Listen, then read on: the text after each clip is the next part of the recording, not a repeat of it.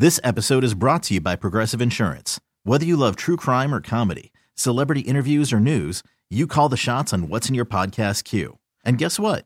Now you can call them on your auto insurance too with the Name Your Price tool from Progressive. It works just the way it sounds.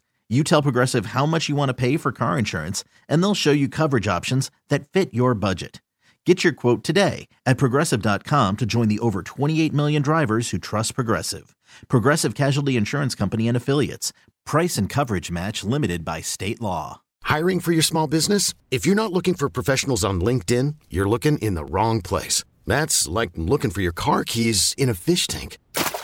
LinkedIn helps you hire professionals you can't find anywhere else, even those who aren't actively searching for a new job but might be open to the perfect role. In a given month, over seventy percent of LinkedIn users don't even visit other leading job sites. So start looking in the right place. With LinkedIn, you can hire professionals like a professional. Post your free job on linkedin dot com slash recommend today. Hey, this is Stephen A. Smith from No Mercy. Festivals, football, flannels. Some say fall is their favorite time of year. And this fall, there are now updated covid nineteen booster shots designed to help protect against covid nineteen variants.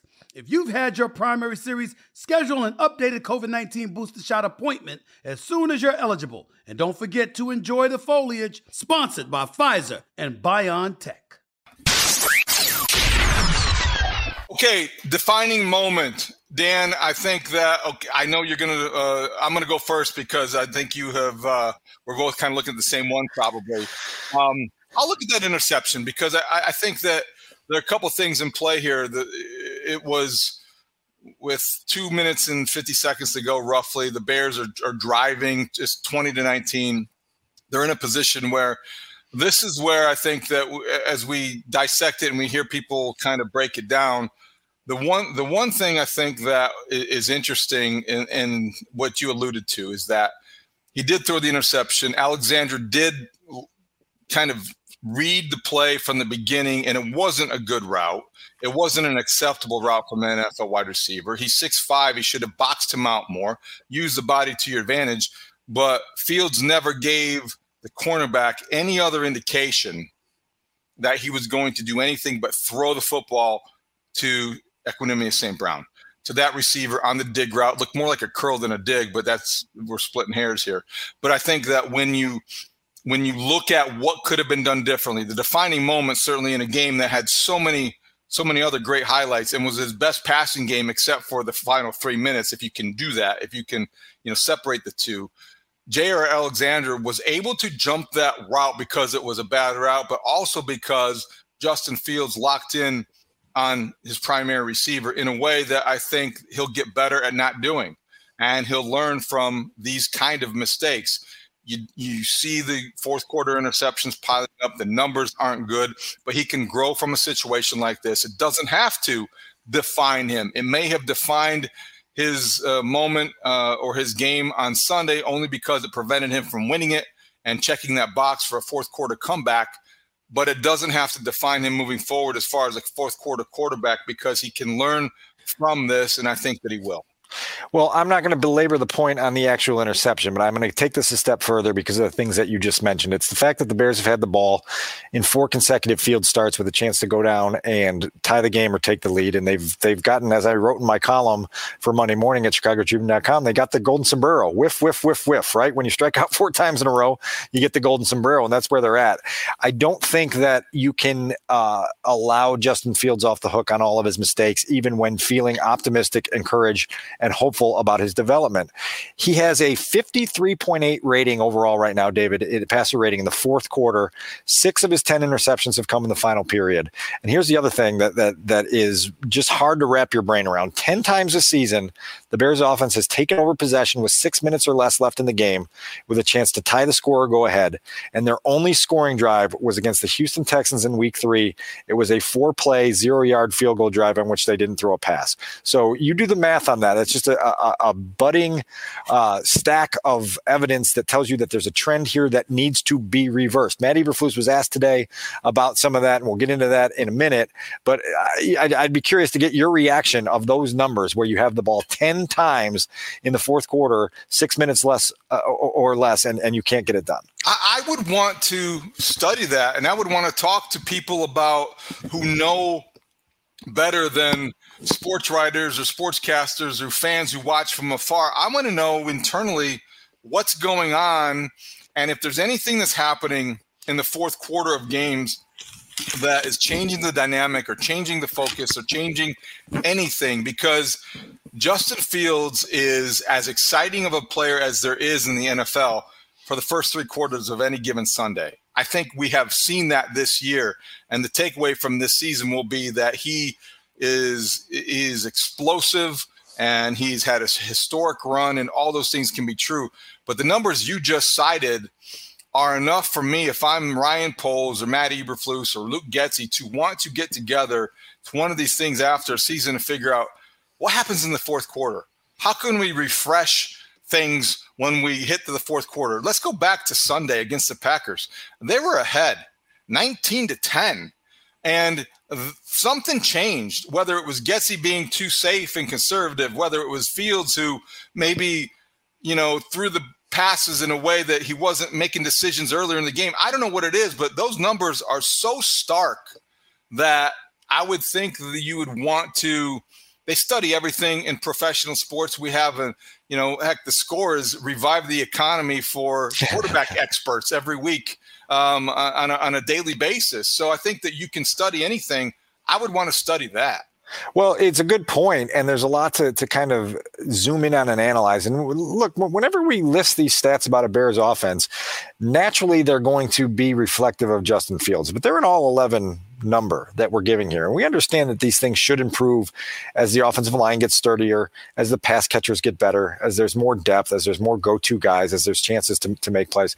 I think Justin has made improvement. I think in those two situations yesterday, both in the go-ahead and uh, game-tying and go-ahead situation, and and uh, even when they were behind by two scores after the Packers got that touchdown and the two-point conversion, he operated in the two-minute situation with a, a level of command that was encouraging and promising. But then you make the two mistakes, right? And you can't erase those mistakes. There's no eraser that says, oh, well, it was all good except for that. Uh, and so th- they've just got to continue to work through this. I, I, I will say this, because we did have a chance, and, and our good friend Mark Potash from the Chicago Sun-Times asked Matt Eberflus about this very topic, right, in, in terms of what Justin's responsibility is on those fourth quarter late game uh, result deciding situations. And there was a, a pretty good back and forth here that I think is worth listening to.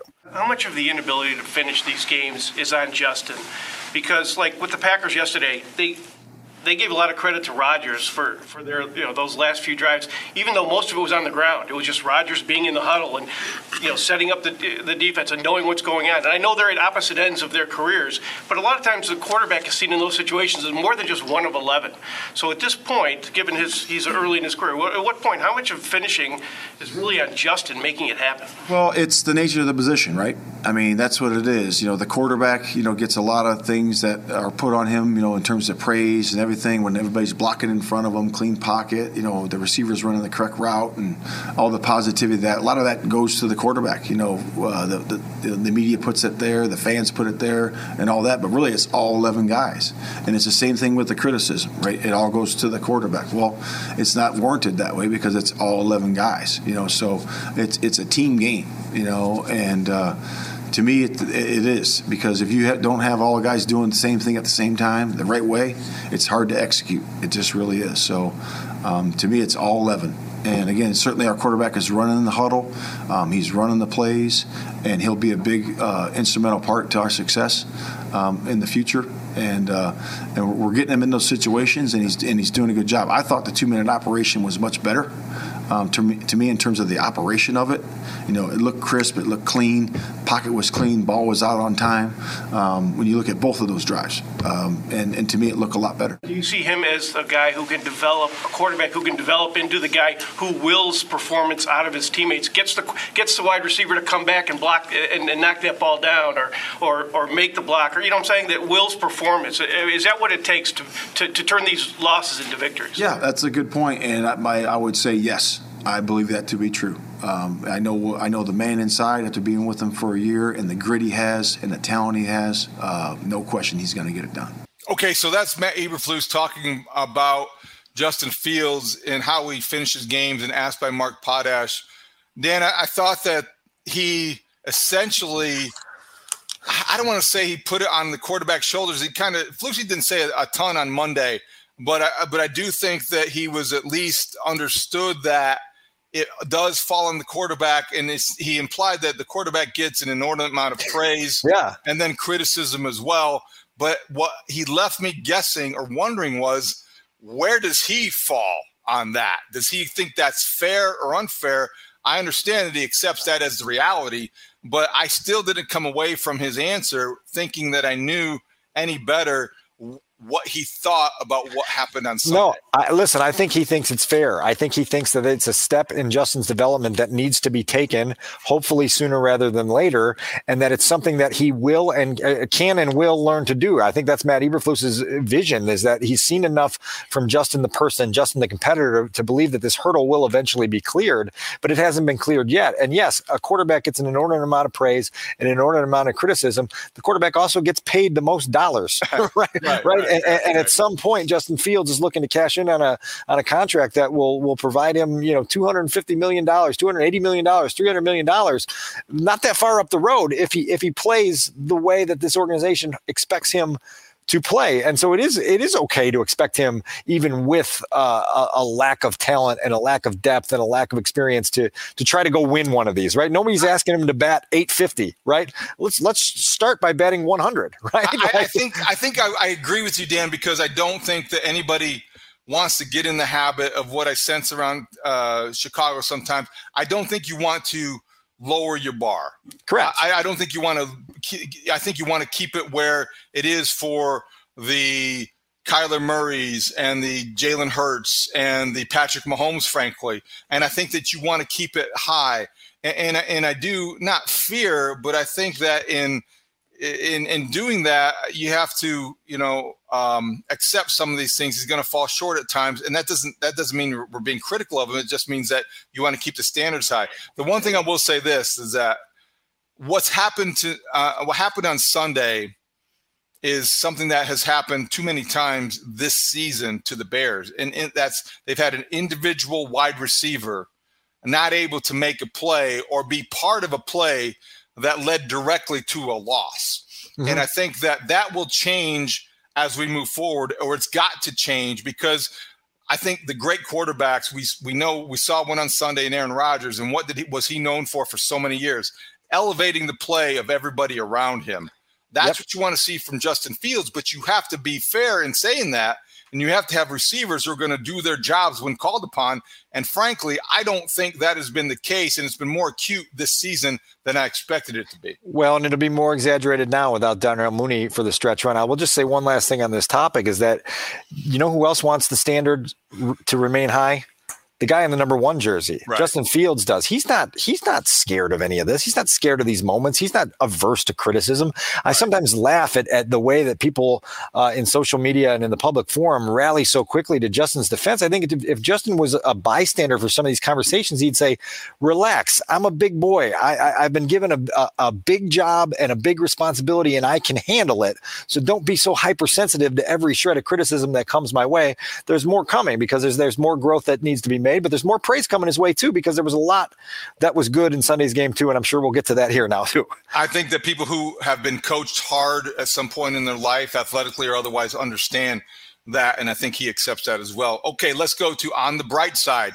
What is your on the bright side moment for Justin Fields? I mean, it's simple, David. It, it, it, it's it's three moments, to be honest with you. It's the fifty-five-yard touchdown run, the fifty-six-yard pass to Equanimeous Saint Brown, and the forty-nine-yard pass to N'Keal Harry, because it's a full day of big play highlight reel stuff that demonstrates three different things, right? Like, one of them is a, uh, a brilliant run, which we have now established that Justin Fields is capable of making on an every week basis. The other one's a fifty-six-yard pass in rhythm, on time, right to the spot where his receiver can run under it in stride. And the last one, the N'Keal Harry, is an off-script play where Justin tries to go to a core route, sees that the, the corner is squatting on it, goes to his second read, sees that that's not there, feels pressure, spins out of the pocket, and then goes into a scramble drill and unleashes a ball for a forty-nine-yard gain. It's it, it is a full complement of big plays that demonstrate a quarterback's growth, maturity, explosiveness, all of it put together. And, and Justin himself said after the game on Sunday, you were in that room, that he felt really comfortable, right? Didn't get sacked a single time on Sunday, David. Big, big progress, right? Also, just felt comfortable going through his progressions and and and using the experience that he's gained through his first twelve starts of this season to understand how to glide around the pocket, to surf, to keep his eyes up, to make those things. It's beautiful stuff. It just needs to keep coming and keep coming and keep coming. But there's so much within that performance to be encouraged by that, that it's just, uh, it, you know, I, I understand why the hope tank is is needling towards full. To his credit, he also praised his offensive line for protecting him and giving him that kind of time. And if we're going to point out when he wasn't so flattering about David Montgomery hitting the hole hard enough, or he did mention the wide receiver Saint Brown's shortcomings in that route, we have to be consistent. He did praise his offensive line. It was one of the first things out of his mouth, and they did protect him. My on the bright side, those are good ones because those are chunk plays. Those are explosive plays, and that reflects why we believe, why Chicago has so much hope about Justin Fields. The other one that, that I saw is maybe um, not subtle because it was a good play, but I think it shows the kind of growth that we're looking for. He was injured, so I think he was more careful. He had a twenty-four comp- twenty-four-yard completion to Cole Kmet. Yep. It was um, one of those plays where he had to buy time for himself like he's so good at doing. And instead of tucking and running, which I think he might have done had his shoulder been one hundred percent, I think he kept his eyes downfield. Now, eight weeks ago, six weeks ago, I don't know, at the beginning of this season, I don't know that he would have kept his eyes down the field then. I think that he has, that reflects the coaching. It reflects the growth that we're looking for. He kept his eyes downfield. Kmet comes open. It's only twenty-four yards, only twenty-four yards, but it was a significant gain. And I think a real sign of progress in Justin Fields. It's a conversion of third and ten also. And it's right, a, another sign right. that they're situationally they're, they're humming. And David, to your point, it's not only buying time, it's climbing through the pocket, right? And I remember early in his first few starts in twenty twenty-one as a rookie, having discussions with the, the former coaching staff here and, and saying, man, he's got to stop retreating, right? And, and making those escapes out the back door and, and doing so much retreating. There's room to climb. This is an example of a climb and throw that, that results in a twenty-four-yard gain. And I tweeted in the moment when that throw was made, that's the stuff right there. That's it. And so, yeah, you're right. That is a, a bright side for sure. Okay, what is the oh moment? Is there another one besides the interception? The first. Well, it's the, yeah, it's the second interception, yeah, right? right? It's the two right. interceptions in the fourth right. quarter, and, and and that one was way worse, right? It's a bad decision and a and a bad throw, and it's just an easy pick for for Keyshawn Dixon, who just undercut the throw on a on a forced pass into congestion. And and, and why it's problematic for me, David, is because now Justin Fields has ten interceptions, and Justin Fields is part of a, a passing offense that has fewer attempts than any team in the N F L, and Justin Fields is inter- Interception rate is now up at four point oh, which is a really, really high rate. I went back and looked over the last ten years. There's only been seventeen quarterbacks that have had an interception rate at the end of a season of uh, three point seven or higher. There's some big names on that list, including Peyton Manning and Andrew Luck and a rookie year, Josh Allen. But there's also the, the Deshaun Kaisers and Christian Ponders and uh, Baker Mayfields and, and other names that you don't really want to be associated with. The other part of this, David, is he now has six interceptions thrown on sixty-five fourth quarter passing attempts. That's a fourth quarter interception rate of nine point two percent. That's something that's got to come down quickly. Those numbers are a bit, I don't want to say troubling, but you can't ignore them. They're at least to be taken into consideration when we're uh, talking about the complete picture, right? The complete picture that everybody sometimes wants to see, most of the time wants to see. All right, my uh-oh moment has very little to do with maybe Justin Fields' execution, but I did have the feeling you get when you say, uh-oh, like, oh, my God, what are you doing? First quarter. Was it the first drive? It was the first drive, third and one. Quarterback sneak. What are you doing, Luke Getsy? You're killing me. I've been talking you up all season long. I love the great Getsy. I want him to be here for a long time. I think he's a real practical Uh, play caller. I like the way that he has handled this offense, but don't do that. Don't call us quarterback sneak on third and one. Now, it was converted and he got one yard. But you know what's interesting, David, is it really wasn't converted. If you go back and watch the rewatch, he's about a, a half yard short, and the referees signal first down, and then they spot the ball. And and uh, me and Brad Biggs and Colleen Kane noticed this up in the press box. The chains moved, and then they were like, "Oh God!" And then they moved the ball up a half yard to where where, where the first down would have been. It was a bizarre play that no one talked about. Why didn't they challenge that then? Because I thought he got a very generous Uh, Uh, spot two, and it was like, what's what's going on here? Yeah, that, that was strange. But yeah, it, I mean, your point is made on that one.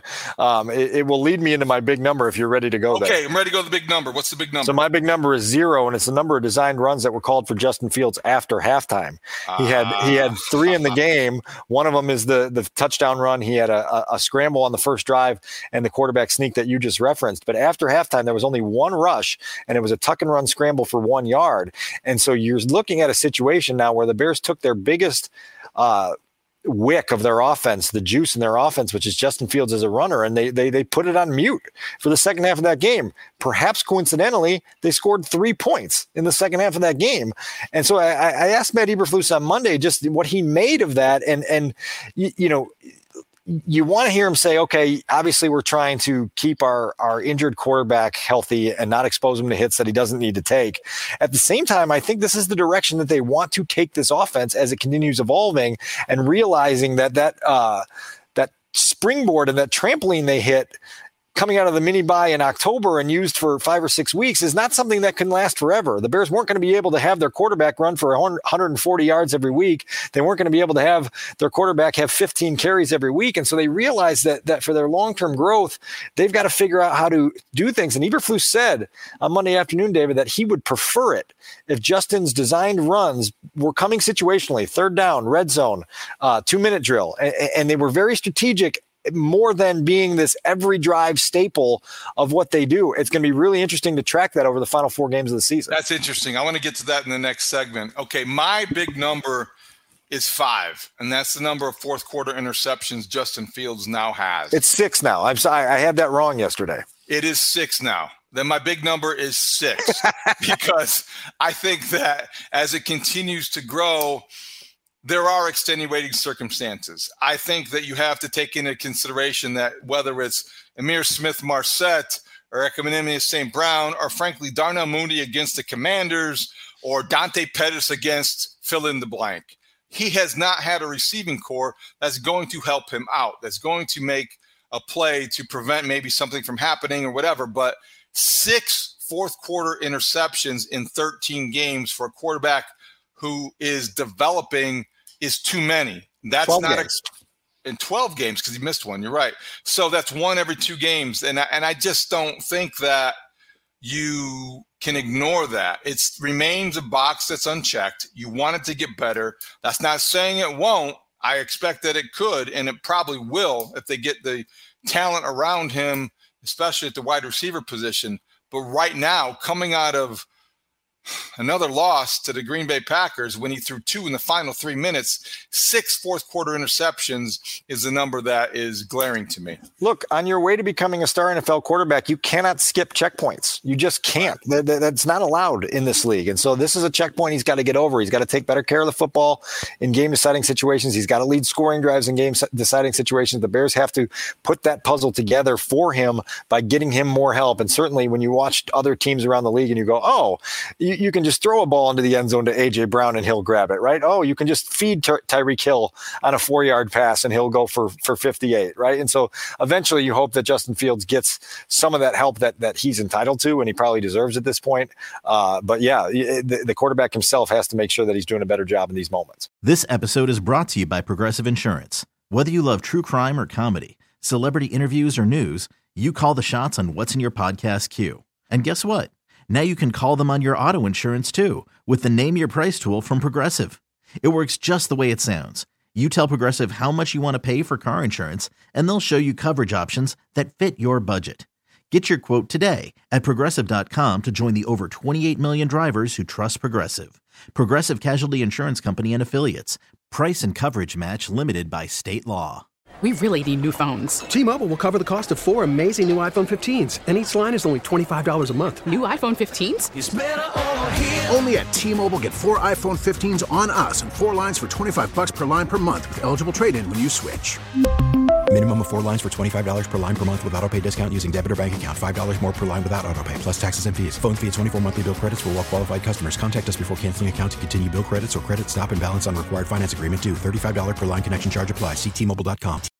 Oh, oh, oh, O'Reilly. Protect your vehicle's engine with a full synthetic oil change and save with Mobil one at O'Reilly Auto Parts. Purchase five quarts of Mobil one full synthetic motor oil and receive a ten dollars O'Reilly gift card after rebate. See store for details. With your Mobil one purchase, you'll also receive two times points during O Rewards Bonus Points Month at O'Reilly Auto Parts. Oh, oh, oh, O'Reilly Auto Parts.